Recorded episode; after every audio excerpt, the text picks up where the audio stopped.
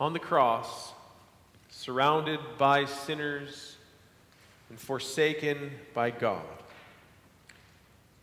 Jesus Christ died, having suffered, borne humiliation, being called a blasphemer, and being blamed himself for the sin of the world.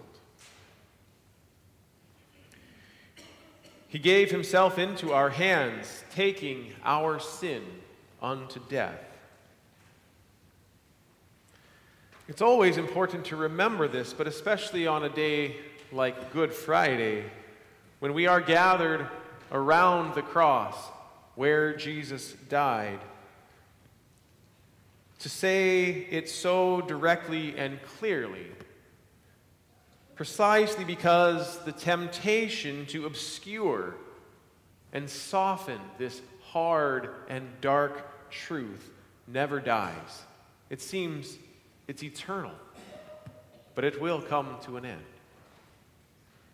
There's something inside of us that hopes that if Jesus didn't really die, if perhaps it was one of his disciples that took his place in this death, or perhaps if this whole entire episode was just a dramatic story telling the tragedy of the human condition, then we could be spared. Then we could view the passion from a safe distance, looking on from the hillside, and be left to wonder and to ponder what it all means and what it means for us without getting entangled in such a gruesome affair personally with our own hands.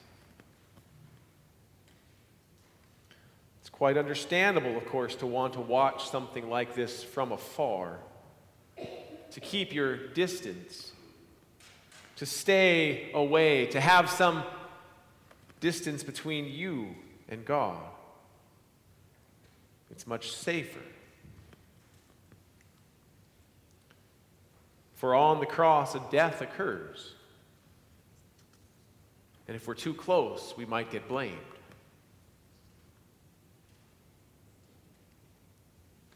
But in Christ's death, our fears, our worries, and our souls are exposed. And we know that our reputations and our freedom, our righteousness, our entire lives are all in jeopardy in his death. As we listen through the Passion story, just watch how everyone, everyone, tries to excuse themselves from guilt, to wash their hands of the whole thing, to let it be somebody else's fault. Pilate finds Jesus innocent. Peter and the disciples swear their loyalty, even through imprisonment and unto death. The crowds gathered around to watch. They put their mercy and righteousness on display for all of us to see as they call for Barabbas to be released. Yes, through it all, we see that everyone wants Jesus dead. But we also want someone else to take the blame. So it's almost poetic then when the great plot twist of this great story takes root when Jesus opens his mouth on the cross and begins to recite Psalm 22. My God, my God, why have you forsaken me? From the very mouth of Christ, it's all God's fault. God could have stopped it. God could have stepped in. God could have chosen a different path. God is to blame for this suffering and death. This is where the sinner's heart begins to thump a little bit and jump for joy, for in that word we think we hear an opening. We think we hear a way out. We think we get what we want. Jesus dies. But we can stay just far enough away, and God can take the rap.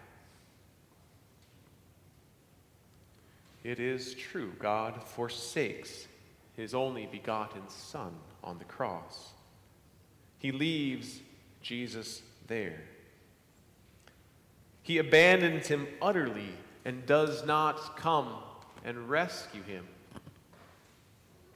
The angels do not swoop out of heaven to stop the world from finishing its great and ultimate goal, the work of killing Jesus.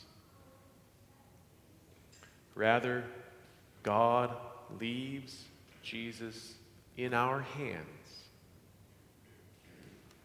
forsaking him to us, to do what has always been on our mind and in our heart, to exercise our power over God, to do that which is within us, to choose for ourselves how the world should be.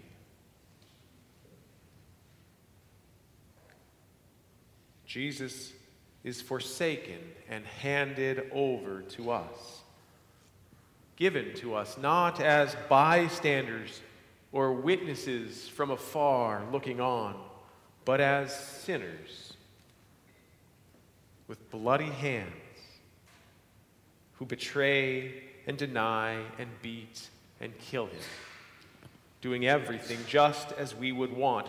We are guilty of his death. This is what God forsake him to. We are caught in the temptation then to lie about our part in his death, to hide it from our sight, and to look for someone else to blame.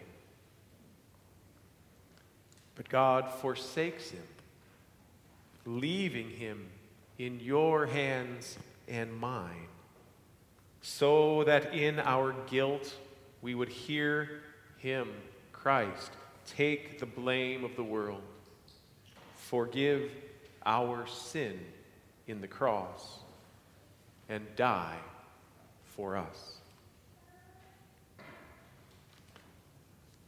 On the cross, surrounded by sinners and forsaken by God, Jesus Christ died after suffering humiliation, being called a blasphemer, being mocked and derided by those he came to save, and being blamed for the sin of the world. He gave himself into our hands, being forsaken by God, to take our sin into his death. Amen.